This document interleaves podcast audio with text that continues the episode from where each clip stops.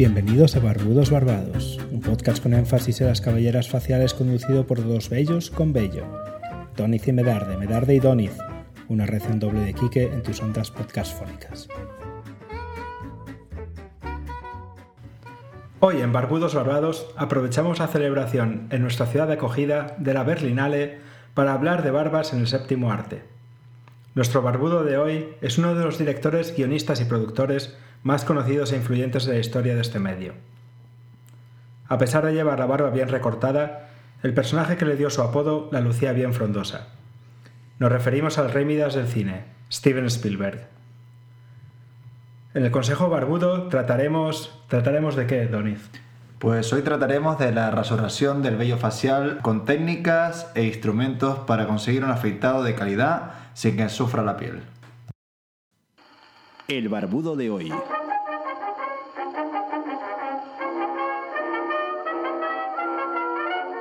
Steven Spielberg nació en Cincinnati en una familia judía en 1946. Hijo de un pianista y un ingeniero eléctrico que participó en el desarrollo de computadoras. Después de vivir en Nueva Jersey y Arizona, se aficionó a grabar cortos con una cámara Super 8. Su primera película, titulada El duelo final, la grabó para obtener la insignia del Mérito Scout. Era un western de nueve minutos de duración, grabado con la cámara de su padre. Un año más tarde, cuando tenía 13, grabó un mediometraje de 40 minutos titulado Escape a ninguna parte. Su paso al largometraje se tituló Firelight, rodado a los 16 años y que sirvió de inspiración para encuentros en la tercera fase, años más tarde. Obtuvo una recaudación de 501 dólares, lo que supuso su primera película con beneficio en taquilla, ya que la producción había costado 500. Sus padres se divorciaron y él se mudó con su padre a Saratoga, en California. Tras acabar el instituto, le denegaron el acceso a la escuela de cine en la Universidad de Baja California, por lo que estudió en la Universidad de California State. En aquella época empezó a trabajar como pasante para los estudios Universal, donde comenzaría su verdadera carrera en el cine. Su primera película para estreno en salas, de 26 minutos de duración, se llamó Amblin. Ya contratado por Universal, dirigió capítulos de series como Colombo antes de llegar a éxito con El Diablo sobre Ruedas, en 1971.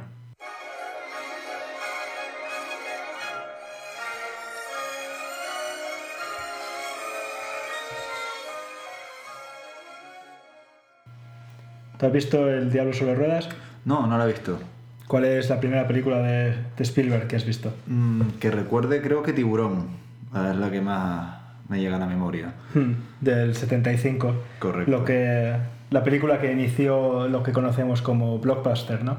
Sí, fue ya la, época esto de, de los superventas, ¿no? De del, cine comercial que, que llamamos ahora. Y vamos, reventó las taquillas del momento y fue la primera gran producción de Spielberg sí, por, lo que tengo entendido era arriesgarse a hacer una película sobre un tiburón que come gente en una playa en verano, la primera película de verano, ¿sabes? Sí, sí, y el terror en las salas que, que vivieron en ese, en, ese estreno, ¿no? La gente como loca, porque nunca habían visto algo así. Eh, y, bueno, si ves la realización de la, de la, película y las escenas detrás de las cámaras, dices tú, ¿cómo puede dar miedo en estos momentos una, una, imagen así? Pero en esos momentos fue muy impactante para el público. Mm, claro, es como la, la película del tren, ¿sabes? La, la, que llega, ya no me acuerdo del título, pero es una película en eh, silencio, en blanco y negro. Sí, sé cuál dice. Sí, con un tren que se acerca a la pantalla y la, gente, escapando. Sí, la gente pensando que, va, que viene el tren y, saliendo por el cine chillando como locos. Sí. sí, sí, sí. Sí, fue un impacto casi como ese, ¿no? De un nuevo paso en el cine. Sí, esa película junto con otra de otro gran barbudo del cine, ah, en 1977, fueron las que, las que reventaron las taquillas y, y metieron esa cultura del blockbuster, el taquillazo, como decimos en España. Y hablamos obviamente de la Guerra de las Galaxias en, en, el 77, que fue también otro, tuvo un impacto en el cine brutal solo por los efectos especiales y, y la, la, aventura bien contada y, el, y, lo que supuso después la, la, trilogía en sí, ¿no? Sí, nuestra generación igual éramos demasiado jóvenes todavía para pillarlo, pero la de nuestros padres eh, flipó Hombre. De alguna manera, por decirlo así. no, porque igual algo parecido lo sufrimos nosotros, lo sufrimos, ¿no? Gracias a, esa película Matrix. Podemos decir que fue lo más parecido, ¿no? En cuanto a efectos especiales, de, de que nos llegara así eh, una trilogía tan potente. Bueno, tienes también Avatar con el paso a 3D. También hay un paso, también un paso mm, más. Claro. Pero que nos llevara así a nuestro, nuestra generación. Yo creo que fue la, la, siguiente, ¿no? Pero en ese momento fue algo, vamos, que creó una, un ejército de fans que, y el, el, efecto Star Wars, que mm. nadie lo podía prever, y el merchandising y todo esto, ¿no? Sí, eso yo creo que sí que fue más que el, el blockbuster de Star Wars fue lo que inició la colección de, de figuras, eh, todo lo que has hecho tú, el merchandising, la, la, de hacer las colecciones, los cereales de Star Wars, eh, todo ese tipo de cosas que antes, aunque sí que había, no era para tanto. No, yo creo que sí, ahí George Lucas había un filón hmm. con los derechos de, Star Wars, lo vio, lo vio bien claro.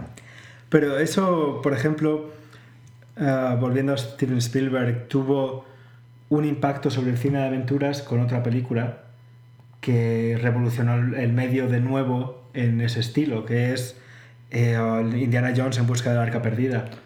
Ahí el, el, género estaba de bajón, no había películas de aventuras ya después de, pues, por ejemplo, como Lawrence de Arabia, ya no hay ninguna película de aventuras en, en aquella época, y eh, pasó de estar de capa caída a, a tener un personaje como Indiana Jones con con Harrison Ford, a quien había visto en Star Wars y, que le encantó. Y dijo, lo quiero para, para hacer de mi Indiana Jones. Y esa película surgió de un reto que le puso George Lucas, así que esa amistad de dos titanes del cine, barbudos por supuesto, eh, fue lo que hizo resurgir tanto, eh, bueno, surgir el blockbuster como renacer el cine de aventuras, etcétera. Sí, comenzó en los 80 con, con, esta primera entrega de la saga de, de, Indiana Jones, que triunfó también todo, en todos los cines del mundo, volvió el género de aventuras por fin y fue muy bien acogido por tanto por grandes como por pequeños porque es una película que, que podía recoger a todos los públicos y que gustó muchísimo. Y Harrison Ford está excelente en ese papel de, de galán, pero no el galán como el James Bond, que era su eh, el, otro galán al, uso ¿no? de esa época. Eh, era un, un, explorador, ¿no? Eh, era un profesor explorador, lo, tenía todo, ¿no? Y, y, bueno, en el, en el 81 fue cuando se estrenó esta, esta primera entrega. Y, y, bueno, ahí dio otro, otro paso más al, al, nivel de los blockbusters Steven Spielberg. Mm. Sin embargo, la, yendo al tema de las barbas, la barba de Indiana Jones es, es mínima, ¿sabes? Es una barba de lo que se llama la sombra de tres días, la, la barba de simplemente no afeitarse mm. eh, con asiduidad. Sin embargo, el cine, la revitalización del cine de aventuras dio lugar a otra película basada en un libro magnífico. Eh, recomiendo tanto el libro como la película. Una, una película llamada La Princesa Prometida. Y en La Princesa Prometida se ven dos tipos de barba. Uno es la, la perilla con, con el, el, mostachillo y el, y el picuruto ahí en, la, en el mentón. Y la barba de... Hola, mi nombre es Íñigo Montoya. Tú mataste a mi padre. Prepárate a morir. De Mindy Patinkin. Sí, no, no he tenido la ocasión de verla pero me imagino la, la, escenografía como lo acabas de hacer ahora mismo. y es como si lo hubiera visto. ¿eh? Es, de, es, de, 1987 y eh, Cary Elves, que luego haría de, de, Robin Hood en la película, en la comedia aquella de Men in Tights, que no me acuerdo cómo se llama en español. Ah, la parodia. Sí, esa. Pues ahí también tiene el mismo estilo de barba. Y Mandy Patinkin, que ahora hace Homeland, eh, hace de español llamado Íñigo Montoya, con esa frase característica. Ve la película, hombre, ve la tendré, película. Tendré que verla, tendré que verla, me la apunto.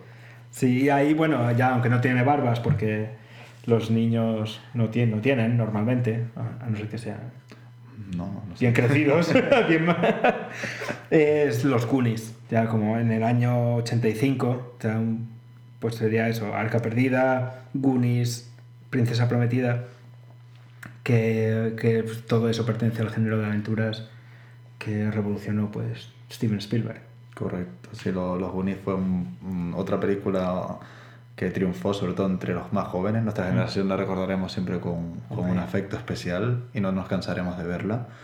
Y en cuanto respecto a las barbas, la verdad es que los Goonies no recuerdo ningún personaje que, que llevara alguna barba poblada. Ninguno en especial. Yo tampoco, no caigo ni siquiera en, en los abogados que quieren llevarse la casa, No, no, no. Ni, ni los adolescentes ya así un poco más crecidos tampoco llevan barba. El bigotillo, sí, de muchos de ellos.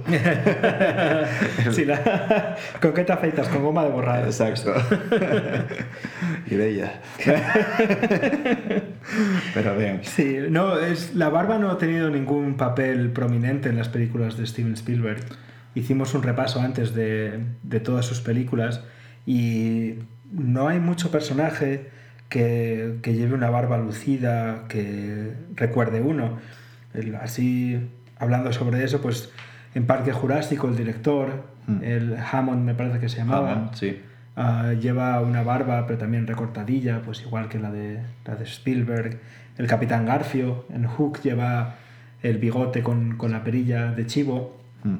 pero tampoco lleva una barba bien poblada. El, el lugarteniente, este, el mano derecha... eh, Del barco, sí, el sí. contramaestre. Sí, este, el, no me acuerdo cómo se llama. El, El gordito. Bob Hoskins. Puede ser, no me Puede acuerdo. ser. Pues lleva una barba bien, bien tupida, Bien pero no es un personaje principal. Y otro capitán, el capitán Mm. Haddock, en las aventuras de Tintín, que también tuvo un- una, eh, una onda expansiva global en cuanto a, a visual, como, como estaba visualizada, era medio animación, medio película ah, de, de personajes. sí, Película, película de carne y hueso. como Sí, eso. De, de humanos. Sí, eso, pues igual también era el Capitán Haddock con su barba, pero bueno, eso por exigencias de... Puede ser, Del que, material. puede ser que algún científico de, de la película de ET, que no la hemos nombrado, del año 82, puede que sea que alguno de los científicos llevara el típico mostacho de la época, que se llevaba mucho. Sí, la verdad es que se llevaban las barbas ahí bien tupidas, pero no recuerdo. No ¿sabes? recuerdo exactamente ningún, tampoco ningún personaje así importante de la película, pero no. Creo que en Encuentros en la tercera fase, eh, la película de la que hablábamos antes, que fue inspirada por una de las películas que hizo de joven, hay uno de los científicos que lleva una barba como Dios manda, pero, pero tampoco es un personaje que, que quede en la memoria. Sí, que tenga peso en el, en el drama. Sí, pero no, no es un personaje que la película se recuerda por otras cosas que un personaje de peso como el, el protagonista científico, ¿no? Eh, sin embargo, ha trabajado con actores bien barbudos, bien barbudos de vez en cuando, ¿no? Porque si te digo, dime un actor con el que haya trabajado Steven Spielberg, ¿a quién, a quién me dices? Mm, Tom Hanks es el primero que, que puedo nombrarte. Mm. Que ahora mismo sí que lleva una barba bastante prominente. No sé si es por la edad o por el, eh, que el descuido o por los O por el cuidado. O por el cuidado también. Sí, Ah. porque no la tiene mal cuidado, la tiene hermosa. La tiene muy, muy grande. Sí. Blanca, muy blanca, parece Papá Noel. Trabajaron juntos en la terminal en 2004 y ahí pues se ve, se ve una cosa que, por ejemplo, yo sí que he hecho, aunque no en, un aeropuerto, sino en una estación de tren, que es afeitarse. Afeitarse ahí, ah, digamos, como un afeitado de guerra, ¿no? Vas ahí y haces lo que puedes en condiciones un poco adversas, pero luego sí que, que Tom Hanks, aunque la imagen que da no es la de una persona con barba, sí que ha llevado sus barbas bien, bien pobladas en, por ejemplo, Náufrago en 2000 o en Forrest Gump en 1994 cuando sale a correr. mítica, mítica esa barba de que se pega yo creo que casi dos años corriendo y en ningún momento para, por supuesto, afeitarse, tiene que ser correr y correr y a causa de eso pues lleva una, una barba que casi le llega al pecho, ¿no? Pero sí, en, en ese caso es muy, muy representativo, ¿no? El- por cierto, fue un caso real, como toda la película, ¿no? Que está mm, basada en casos, muchos casos reales llevados a la ficción a través de Tom Hanks, que es la línea argumental, ¿no? La vida de, de Forrest Gump. Sí. Hablábamos antes de Hook, la película sobre la vida futura de Peter Pan, una vez ha dejado Neverland para la Tierra de Nunca Jamás, para ah, pues tener hijos y llevar una vida de, de adulto, vamos. Y ahí sale pues Robin Williams con Dustin Hoffman. Y aunque Robin Williams no lleve barba en esa película porque se trata de Peter Pan y de la barba de Dustin Hoffman ya hemos hablado, la, la barba de, Capitán Hook, de Capitán Garcio. Eh, Robin Williams sí que lleva una barba bien poblada en Good Will Hunting. Sí, en Good Will Hunting hace de profesor. Es la, la ópera prima de, de Matt Damon y de Ben Affleck, con la que ganaron sendos Oscars por guion, si no recuerdo mal, y hace un papel extraordinario.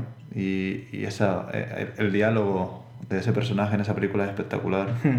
Esa barba prominente, ¿no? De, de, profesor de literatura, ¿no? De años y años, muy poblada. Y bueno, después de, eh, después de eso, a, a Robin Williams se le vio más veces con barba.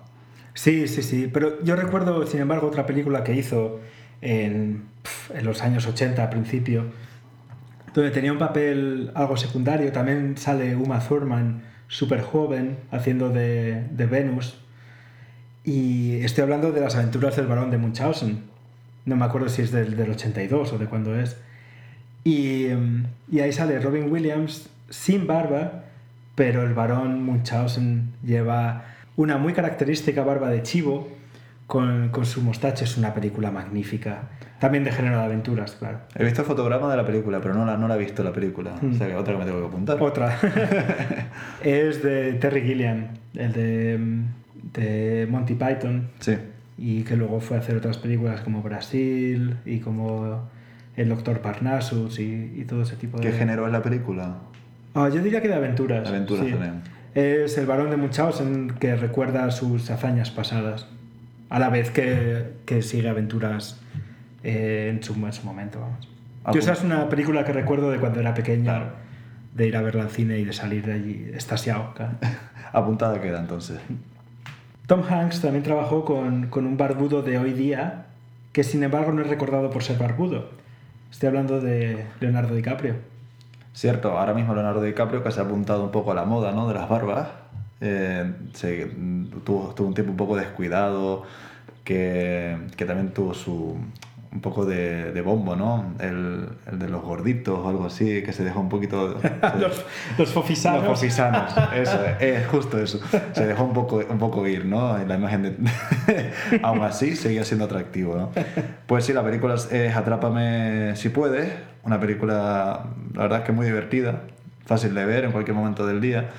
Y nada, Tom Hanks como siempre, maravilloso y un buen papel de, de Leonardo DiCaprio, que ya te digo, eh, me parece un actorazo, por fin le dieron el Oscar el año pasado. Mm.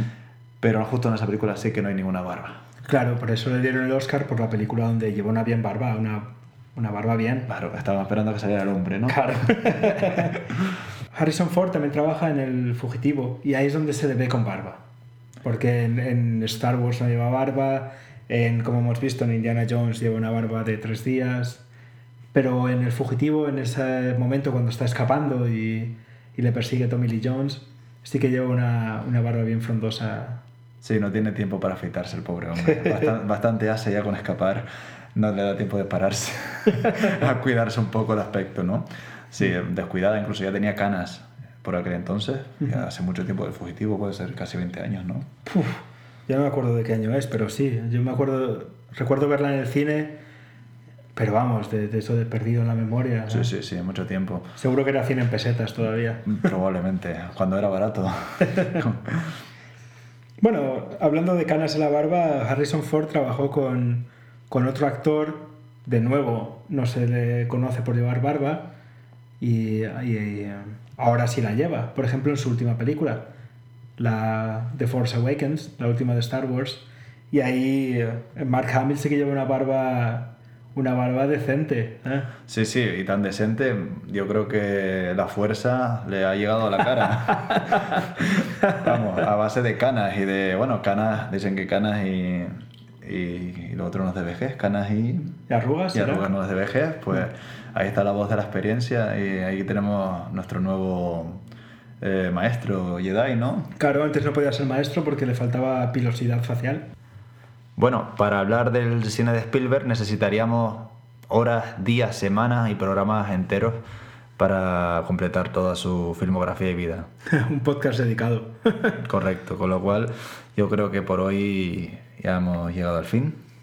Muy bien, ya continuaremos con, con las barbas de cine en una próxima entrega, porque esto da para vamos, hablar de, muchísimos personajes, las barbas en el cine mudo, la, las barbas en, al principio pues en la comedia, en diferentes géneros, eh, no solo directores míticos como Steven Spielberg, sino actorazos como hemos visto Tom Hanks, etc. Y bueno, seguro que hay películas sobre el afeitado en sí o, o cosas así, seguro. Sí, sí, hay mucho, muchas escenas erótico festivas de, de, de afeitado que siempre han quedado grabados en la mente. Ya, igual las nombraremos en próximos capítulos. Y bueno, hablando de afeitado, vamos al consejo barbudo. El consejo barbudo. Pues bueno, vamos a hablar hoy del, del, afeitado. Y bueno, en mi caso yo, por ejemplo, pues utilizo gel o, o, o espuma de afeitar. Eh, tengo la Match 3, que es la que mejor me va. Las otras me van horribles, las de dos hojillas o las de usar y tirar o todas estas me van fatal. Primero cojo la, la maquinilla de, de, cortar el cabello, uh -huh. me repaso, me dejo a, al cero, ¿no? O al 1, el número más pequeño que tenga. Y ya una vez ya me he hecho los recortes y tal, ya yo me afeito sobre todo lo que es el cuello. Y después lo que son las mejillas, si puedo, eh, y mi novia me, me, me, ayuda, pues me suelo hacer la cera, que es lo más recomendable porque el pelo cada vez que te afeitas crece, crece más y ya, ya va llegando al ojo. Entonces hay que ir cortando, cortando eso. Porque... Sí, con la cera, porque yo tengo... Vamos, hago igual que tú. Hago primero con el cortapelo a, a un número alto para recortarme la barba en sí, después bajo a un número bastante bajo para hacerme las mejillas y el cuello, pero después nunca me he hecho la cera. Eh, lo hago con una, un, lo que se llama maquinilla de seguridad, que es la típica maquinilla en T, mm. con las navajas, las navajas, no, las hojas, pues las típicas hojas de suicidarse, ¿no? que es, es, lo que se cambia de la maquinilla de seguridad, y me deja el pelo bastante, bastante bien. No he notado que crezca más. La diferencia es que cualquier tipo de maquinilla o, o procedimiento que no sea la cera, estás cortando el pelo no de raíz, con lo cual crece más rápidamente. La cera te lo quita de raíz, entonces va a, crecer, va a tardar en crecer mucho más tiempo. Uh -huh. Y a, a, la larga, a la larga es mejor porque las mejillas se poblan más de cabello y lucen más feas. Y vas a parecer Hugh Hackman en Lo ves, ¿no? Pero eso, el hacerte la cera no te... El hacerte la cera no te destruye, entre comillas, la piel. ¿No es, no es un procedimiento más, más duro? No, hombre, te estamos hablando de no hacerla siempre. O sea, de, eh, déjate cada mes o cada dos meses te haces la cera. ¿no? Tampoco te recomiendo que te lo hagas todas las semanas porque, aparte que es doloroso. sí que si tienes una piel, una piel que se irrita, pues... Pero bueno, las mujeres lo hacen y no pasa nada. Lo que pasa es que la piel del, de la cara es cierto que es más, más vulnerable a que se irrite, ¿no? Uh -huh pero es la mejor manera para que al final te tengas que afeitar menos en esa zona, con lo cual a la larga es mejor. Mm, nunca lo había pensado, pues puede ser. Sí.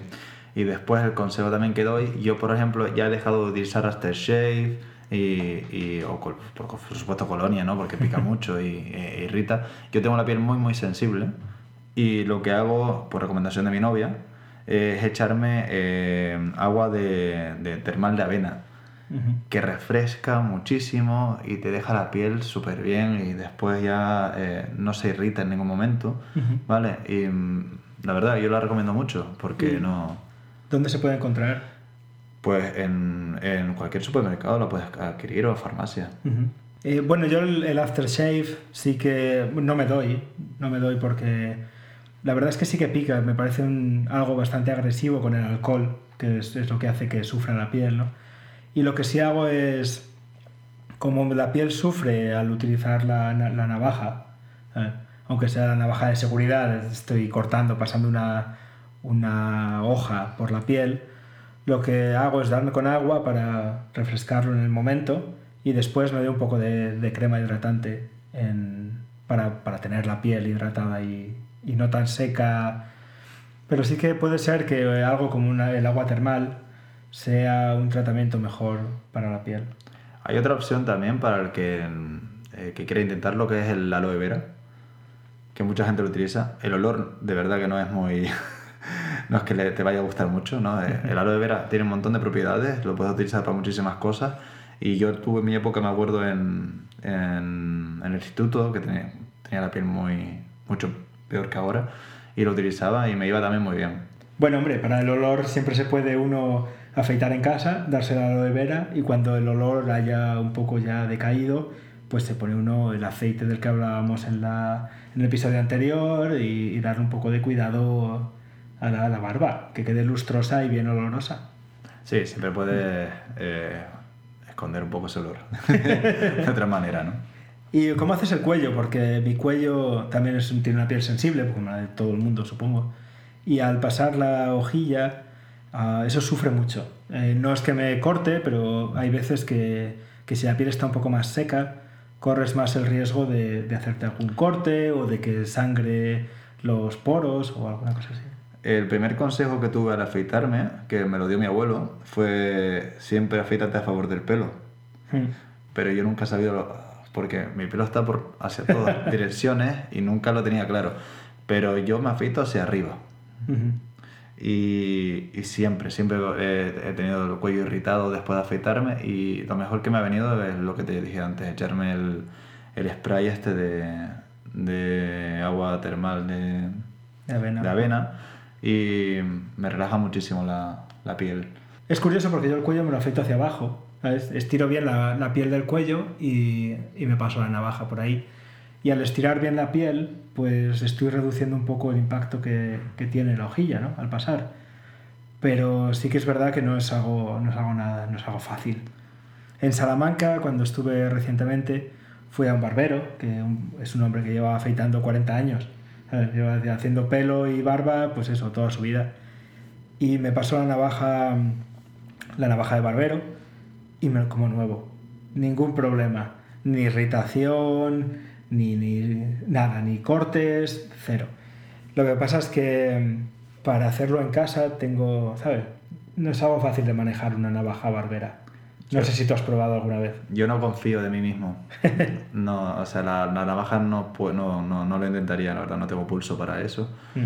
Pero tengo la experiencia aquí con los, con los barberos turcos y me lo hacen con navaja también. Y eh, me lo hacen de maravilla. Vamos. Me gustaría preguntar a, a ellos los productos que utilizan después del afeitado porque quedo fascinado porque muy calmada la piel, completamente afeitada con, con la navaja y sin ningún problema. Pero claro, esto también son años de experiencia ¿no? de, de navaja. Oye, a ver si pues, nos vamos un día a afeitar la barba y les preguntamos, a ver qué opinan. Sí, podemos preguntarles qué productos utilizan y, y qué pasos hacen. Y eh, ya tenemos un programa ahí pendiente.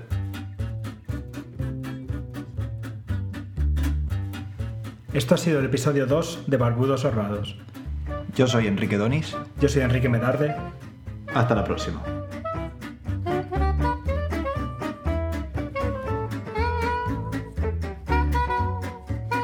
Podéis encontrar las notas del episodio en lapatadafm.com barra barbudos horrados y todos los episodios de este podcast en iTunes y en iBooks.